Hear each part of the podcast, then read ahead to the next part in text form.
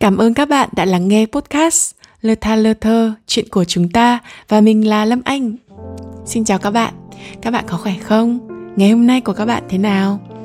Uhm, hôm nay Hà Nội là một ngày mưa nồm các bạn ạ. Các bạn biết không, mưa nồm ở miền Bắc ấy, thì nó sẽ rất là ẩm ướt.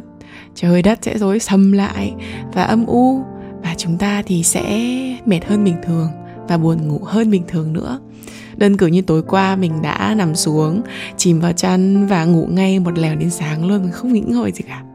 Tiết trời này khiến cho mình hơi mệt, nhưng mà lại là một cái mệt êm du mệt dễ ngủ, mệt an tĩnh, mệt một cách khiến mình muốn trở thành một con mèo lười không muốn làm việc. Ừ đấy, nhưng mà mình không muốn làm việc, nhưng mình lại muốn làm điều mình thích. Mình thích ngồi một chỗ an tĩnh, uống một cốc nước này, rồi cắm điện thoại vào sạc đợi nó sạc đầy. Và trong thời gian đó, mình sẽ bắt đầu suy ngẫm lung tung về cuộc sống xung quanh. Mình gọi cái mệt này là mệt lười. Và mình rất thích cảm giác mệt lười này. Sự mệt lười này à, ngày hôm nay khiến cho mình suy nghĩ về một sự việc, một câu chuyện, một câu hỏi. Đó là, bạn có hay hối hận về một điều nào đó trong quá khứ không? Để mình kể cho các bạn nghe về hai câu chuyện của mình nhé ngày xưa mà khi mà mình mới lên hà nội để học đại học ấy mình được giới thiệu đến ở nhà một cô. Uh, ý là cô với mình chỉ là một mối quan hệ gọi là hơi quen mặt thôi. Mình cũng không biết nhiều về cô và gia đình. Uh, mình đến ở để trông em và dạy cho em bé nhà đấy học. Người ta sẽ gọi là ở nhờ ấy. Xong đấy ở ở một thời gian thì có rất nhiều chuyện ừ, linh tinh xảy ra, đi ở nhờ mà. Nhiều thứ khiến cho mình cảm thấy không thoải mái, cảm thấy buồn, cảm thấy ức chế mà mình nghĩ là đa phần là do mình thôi. Vừa mới lên hà nội xong là vẫn còn trẻ con, vừa mới ra khỏi vòng tay của bố mẹ lại còn từ quê lên ý, thì nó sẽ kiểu kiểu như thế, mình nghĩ thế. Rồi cuối cùng mình cũng không chịu nổi và mình đã xin ra khỏi nhà. Đó nhưng mà nói thật là lúc mà mình lên để nói chuyện với cô uh, mình đã phải lấy hết dũng khí của 15 19 năm cuộc đời ra để gom lại cho một lần xin phép đó. Thật sự là cảm giác ý là trước khi bước vào trước khi gặp là run lẩy bẩy. Mình ngại lắm mình xấu hổ với cô ý vô cùng luôn. Vì hồi đấy mình nghĩ rằng là mình đã hứa ở lại rồi nhưng mà mình ở được một thời gian mình lại đi. Rất là có lỗi cảm thấy xấu hổ vì bản thân mình không có hòa nhập được với môi trường đó xong rồi cũng cảm thấy là khó chịu, ức chế nữa chứ. Mà người ta thì đang ở trong một cái tình thế là người ta giúp mình mà. Thế là cái sự ngại ngùng xấu hổ, thiếu dũng khí và non nớt đấy của mình khiến mình ờ, có cái thái độ là hơi lẩn tránh. Mình cứ lần lần đi, mình trốn ấy. Ví dụ có những ngày mình không phải đi học thì mình có thể ở nhà, nhưng mà mình không ở nhà. Mình vẫn đi ra ngoài. Mình vẫn đi đến thư viện, mình nằm ngoài cả một ngày ở thư viện. Ừ đến mức độ đấy rồi xong mình cũng không dám nói chuyện nhiều với ai. Mình cứ lầm lầm lì lì ấy. Như kiểu một bóng ma trong nhà vậy. Mình cũng chẳng hiểu tại sao mà bản thân mình lại nhạy cảm như thế. Chắc hồi đó mình đã đem lại nhiều khó chịu cho cô và gia đình lắm. Hay xong là sau một câu chuyện đấy, đến khi mình lớn hơn một chút, mình lên năm 2 ở trong trường thì mình đã bắt đầu thân với những anh chị khóa trên mà mình rất là thần tượng. Cảm giác các anh chị ờ, khóa trên này, đi trước này, có rất nhiều kinh nghiệm về cuộc sống, cuộc đời. Và họ là những cái tấm gương rất sáng để mình noi theo. Và cũng trong thời gian đó, mình ờ, bắt đầu được các anh chị giao trở thành staff gọi là một người ở trong tổ chức một vài sự kiện của khoa. Vậy là mình mon men được trở thành một thành viên trong một đội cán bộ và đội cán bộ mình à, mình ở trong đấy, đó là chỉ là đội văn nghệ. Mình tham gia văn nghệ khá là nhiều. Nhưng mà trước đến nay thì mình à, chỉ à ví dụ mua tiết mục văn nghệ, xong rồi là, hoặc là mua vở kịch kiểu thế. Chứ mình chưa được làm một người tổ chức sự kiện chuyên nghiệp khi mà lên đại học. Nhưng mà mình làm đấy, mình làm không nổi. Não bộ của mình thế nào mà nó lại, nó cứ không sắp xếp được gì ra hồn á. Mình không mình không làm được cái gì cả mình không phân việc được cho ai. Mình không giao nhiệm vụ được cho người nào cả. Cuối cùng mình lại nhảy vào làm hết. Cái gì cũng có chân của mình vào. Thế là mình bị mắng. Hồi đó mình hay bị các chị mắng lắm. Tại sao lại chuẩn bị mọi thứ như thế? Tại sao lại tự làm mà không giao việc cho người khác? Ý tưởng đâu? Sao không có ý tưởng? Nghĩ ý tưởng đi, chứ không được dựa vào người khác như thế. Mình thì đấy, mình tiếp tục mình loay hoay. Mình lặng im mình cứ tự làm mọi thứ nếu ai không có ai làm thì mình lại sắn tay vào mình làm. Mình cũng không tìm cách, mình cũng không tìm người nào giúp, mình cũng không hỏi an ai cả. Thật sự hồi đấy mình áp lực lắm. Mình áp lực đến mức độ mà đêm về mình còn ngủ mơ cơ. Và nhiều lần là vào trong nhà vệ sinh là buồn một mình ở trong đấy. Có một lần mình nhớ nhất đó là trong cái cuộc họp cán bộ ấy các anh chị nói rằng là bây giờ đáng lo ngại nhất chính là cái đội văn nghệ này.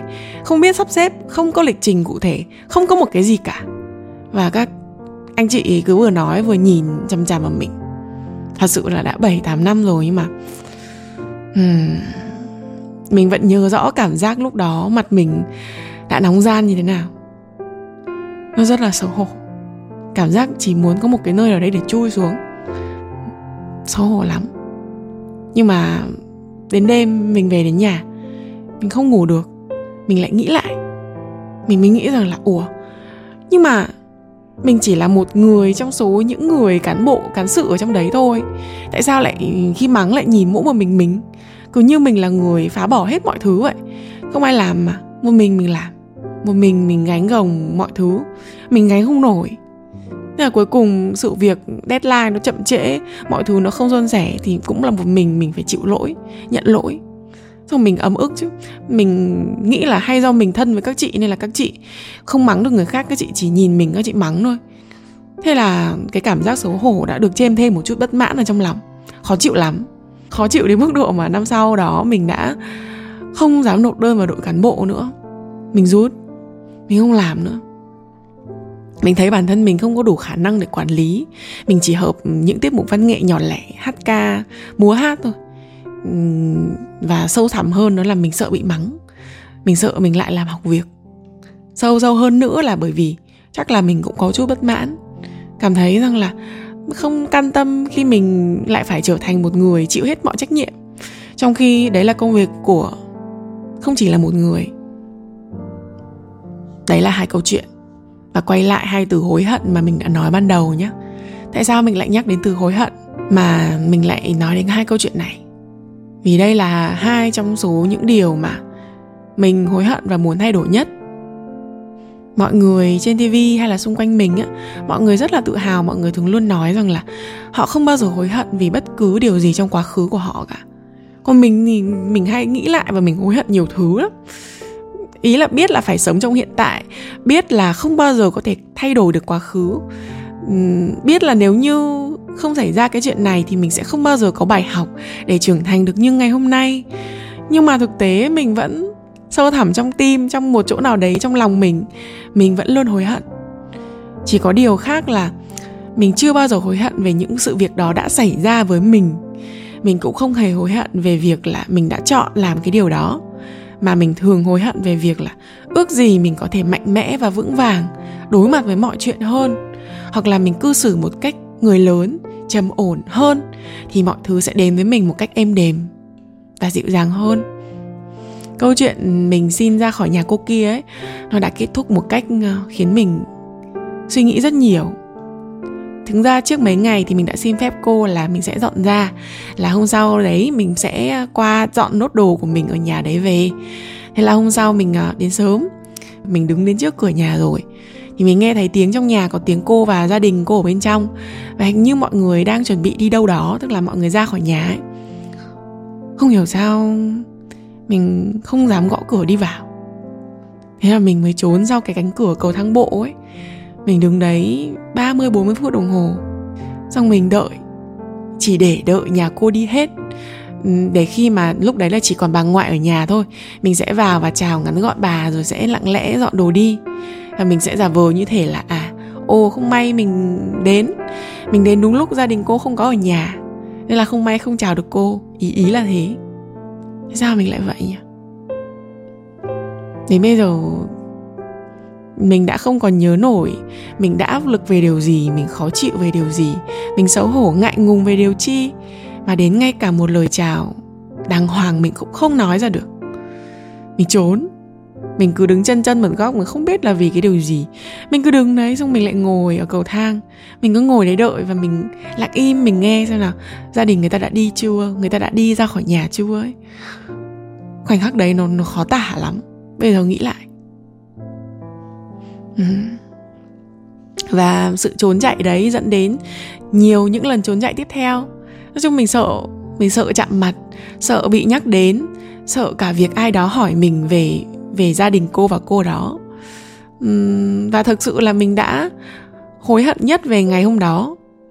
Mình mình không hề hối hận về việc là mình đã đồng ý vào ở nhờ. Mình cũng không hối hận về việc mình đã xin ra ngoài nhưng mà mình chỉ ước rằng là giá như mình có thể cư xử người lớn hơn ấy. Mình bỏ qua cảm xúc trẻ con, ngờ nghịch, có thể nói chuyện và thưa chuyện một cách đàng hoàng. Mình giải thích rõ lý do tại sao mình ra ngoài, mình không ở nhà đấy nữa. Hoặc đơn giản ít nhất thôi, cái cơ bản nhất là mình mình nên bước ra khỏi cánh cửa thang bộ đó.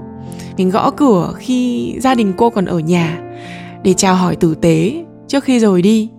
Thì có lẽ là mình đã an lòng hơn cô và gia đình cô có lẽ sẽ bớt cảm thấy khó chịu về mình hơn. Đó hối hận. Hối hận lắm. Còn câu chuyện mà mình làm phó cán bộ lần đầu thời đại học ấy nếu là mình của hiện tại ấy, thì mình có thể đã có những cách xử lý và quản lý công việc gọn gàng hơn. Vì mình đã lớn rồi mà. Mình à, ví dụ mình mở lời để đi tìm sự giúp đỡ từ nhiều người khác mình sẽ bình tĩnh đối đáp với mọi câu hỏi. Mình xử lý mọi thứ nó gọn gàng hơn. Nhưng mà thực ra vì mình còn quá non mà thời đó mình có 19 20 tuổi thôi. Khi bắt đầu làm một cái việc lớn như thế nên quá sức mình nên thực ra điều này cũng không giao cả mình cũng không hề cảm thấy hối hận. Lần đầu của ai mà chẳng fail đúng không? Cũng là bình thường mà. À, điều mình hối hận số 1 đó là mình đã để nỗi sợ về lần đầu tiên đấy quá lâu ở trong lòng biến nó thành cái chướng ngại cho những lần sau đơn cử như việc là mình đã sợ hãi và không dám xin vào đội cán bộ một lần nào nữa trong 4 năm đại học tiếp theo. Mặc dù sau đấy mọi người cũng cho mình vào đội và mình vẫn làm việc bình thường mình vẫn làm rất nhiều việc. Nhưng về bản chất là cái giây phút mà mình mình xin vào mình nộp đơn để xin vào đội thì mình đã không xin nha. Và sau đấy mình mình sau 4 năm sau 3 năm còn lại à hai năm còn lại mình cũng không hề chủ động sung phong bất cứ một lần nào nữa. Ừ mình không có dũng khí nữa mình đã bỏ cuộc ngay sau lần đầu gặp khó khăn. Đấy, ngố vậy. Điều mình hối hận số 2 đó là mình đã không dám nói suy nghĩ thật trong lòng của mình cho mọi người. Đến bây giờ mình cũng ờ, thực ra đến bây giờ mình cũng không công nhận là lúc đấy mình sai và mình có lỗi nhiều đâu. Trong cái chuyện kia ấy, rõ ràng mình cũng không phải là trưởng đội văn nghệ. Mình đâu có đủ năng lực để đảm đương mọi thứ trong cái tuổi đấy đâu. Mà đến bây giờ có khi một mình mình cũng không có làm được nhưng mình lại chẳng nói được luôn cái điều đấy trước mặt mọi người. Mọi người cứ mắng mình ấy. rồi mọi người nhận xét là mình làm việc ngớ ngẩn, không có sự sắp xếp. Thì cũng đúng thôi, nhưng mà nhưng mà mọi người lúc đấy, mọi người được ý kiến, được nói mình. Nhưng mà mình, tại sao mình lại yếu đuối đến mức độ mà mình cũng không nói ý kiến của mình về công việc này cho mọi người? Rằng là mình khó khăn như thế nào? Thực sự mình cũng không biết là suy nghĩ của mình bây giờ là đúng hay sai. Có thể mình đang suy nghĩ ích kỷ, hay logic của mình lúc đấy mình trẻ con và ngớ ngẩn đi chăng nữa. Thì mình vẫn muốn bất chấp để kêu oan cho bản thân mình ít nhất là một lần. Mình muốn nói hết suy nghĩ của mình, hoặc một lần nói là, em mệt lắm, em không biết nhiều như thế đâu. Mọi người giao cho em trọng trách lớn quá. Mọi người giúp em với. Mọi người đối xử dịu dàng với em một tí mình đã rất muốn nói điều đấy. Nhưng mình đã không nói. Mình hối hận lắm. Hồi đấy ờ, ý là mình cứ bị yếu yếu á, mình cũng không chịu đi xin sự trợ giúp của người khác, mình cũng không hỏi ai cả. Mình mình cảm giác là mình bé nhỏ và sai lầm nhiều, còn mọi người thì to lớn, nên ờ, mình không thể nói suy nghĩ ích kỷ của mình trước mọi người rằng là mình mình thế nọ thế kia được, mình mệt được mình lại nghĩ rằng là mình cũng phải người lớn lên chứ. Mình phải có trách nhiệm lên. Mình hẹn hỏi người khác thì lại ngại. Mình cứ bảo là mình phải có trách nhiệm đúng không? Nhưng mà cuối cùng trách nhiệm với chính cảm xúc của bản thân ấy thì mình chẳng có một tí nào cả. Mình chẳng tôn trọng bản thân mình gì cả. Ừ, à, mình vẫn cảm thấy một cái sự khó tả về sự tự ti lúc đấy của mình theo bây giờ giờ Lâm Anh 27 tuổi, nhìn lại Lâm Anh 19 tuổi, thấy Lâm Anh hồi đấy ngớ ngẩn quá Lâm Anh ạ. Nhưng mà thực ra cũng khó mà, đúng không? Kể cả bây giờ Lâm Anh 27 tuổi, quay trở về quá khứ, nói thẳng với Lâm Anh 19 tuổi rằng là hãy mạnh mẽ lên, Nói ra điều gì mình nghĩ đi, Mạnh mẽ tìm sự trợ giúp đi, Mạnh mẽ phản bác lại, Kể cả cãi cùn cũng được, Cứ nói đi Thì chắc là Lâm Anh 19 tuổi cũng không dám nói đâu không dám làm đâu. Nếu mà nói Lâm Anh ơi hãy cư xử người lớn lên nào.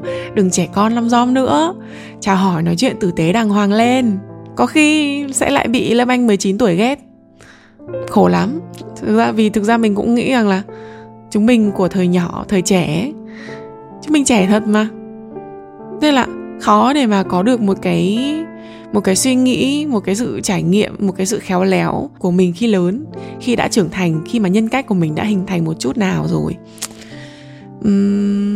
Và thực sự rằng uh, chúng mình của hiện tại là thành quả của việc va vấp rồi là ngã rồi là chảy xước rồi là đau rồi là liền sẹo và tự mạnh mẽ hơn. Thế nên là cũng thật khó để mà tuổi trẻ của chúng ta không trải qua những giây phút lầm lỡ đó đúng không? Phải có những giây phút cảm thấy tự ti tủi thân yếu đuối, tức giận, đạt đến đỉnh điểm của nó, thì chúng ta mới trưởng thành và mạnh mẽ hơn được, mới trở thành chúng ta hôm nay được. Thế nên mình đã nghĩ là mình à, sẽ thay đổi câu nói ban đầu một chút nha. Người khác có thể không bao giờ hối hận về họ trong quá khứ, nhưng mình thì sẽ có. Thật là à, sâu thẳm trong con tin là mình vẫn có luôn hối hận đấy. Nhưng mà hối hận ở đây không phải là để tiếc nuối mà hối hận ở đây là để luôn ghi nhớ trong tim rằng là à mình đã từng nhỏ bé đến thế, mình đã từng dại khờ đến thế. Thế nên phải luôn luôn trân trọng bản thân mình của hiện tại, bởi vì bản thân mình là kết quả của sự trưởng thành từ những vấp ngã. Ngã đau chứ, tuyệt đối không lặp lại sai lầm của tuổi trẻ nữa nha. Suy nghĩ kỹ càng hơn, cư xử người lớn hơn, trầm ổn hơn, tự tin hơn và mạnh mẽ hơn. Đến bây giờ mình đã quên dần dần mọi thứ rồi. Nhiều thứ nhập nhằng nó không còn nhớ chính xác những chuyện ngày xưa là mình buồn về điều gì, mình khó chịu, mình đau đớn về điều gì nữa. Mình sợ rằng là mình của 20 đến 30 năm nữa, khi có nhiều câu chuyện hay ho tiếp diễn trong cuộc đời của mình, có thể mình sẽ quên mất Lâm Anh khù khờ tuổi 19 20 quên mất cái bài học này, quên mất sơ tâm của mình, quên mất rằng là mình mình đã từng vấp ngã và mình đã vượt qua như thế nào mình sợ là mình sẽ biến chất. Mình sẽ lại yếu đuối hơn mình sẽ lại cư xử ngu ngốc hơn. Thì có khi lại phải học lại bài học này nữa. Hệ vất vả lắm vất vả mệt lắm. Thế nên là nhắc lại để nhớ để không bao giờ quên. Uhm, và podcast lần này cũng giống như là một cuốn nhật ký vậy. Để lưu lại để vẽ lại hình ảnh của mình năm 19 20 tuổi đã như thế nào. Đó cũng là một kỷ niệm mà. Một hình ảnh của mình rất đáng yêu. Khô khờ một tí nhưng mà đáng yêu. Đó. Mình và mình cũng hy vọng rằng uh, kiếp sau việc mà mình luôn uh, suy nghĩ mình luôn suy ngẫm mình luôn chăn trở ở kiếp này sẽ khiến cho mình có giá trị hơn.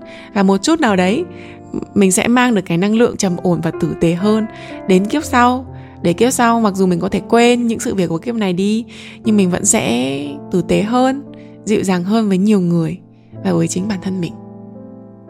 Hết rồi. Và podcast của mình đến đây là kết thúc. Cảm ơn các bạn đã lắng nghe podcast số mấy mấy của mình đấy. Hẹn gặp lại các bạn ở những số podcast lần sau và mình cũng mong rằng mình sẽ có được nhiều và kể nhiều và lưu lại được nhiều trải nghiệm của mình. Để sau này mình có thể nhớ mãi nó và các bạn cũng có thể tìm thấy được một góc nào đấy, một câu chuyện nào đấy, có thể liên tưởng được đến câu chuyện của các bạn. Ừ rồi, cảm ơn. Hẹn gặp lại các bạn ở những số podcast lần sau nhé. Bye bye!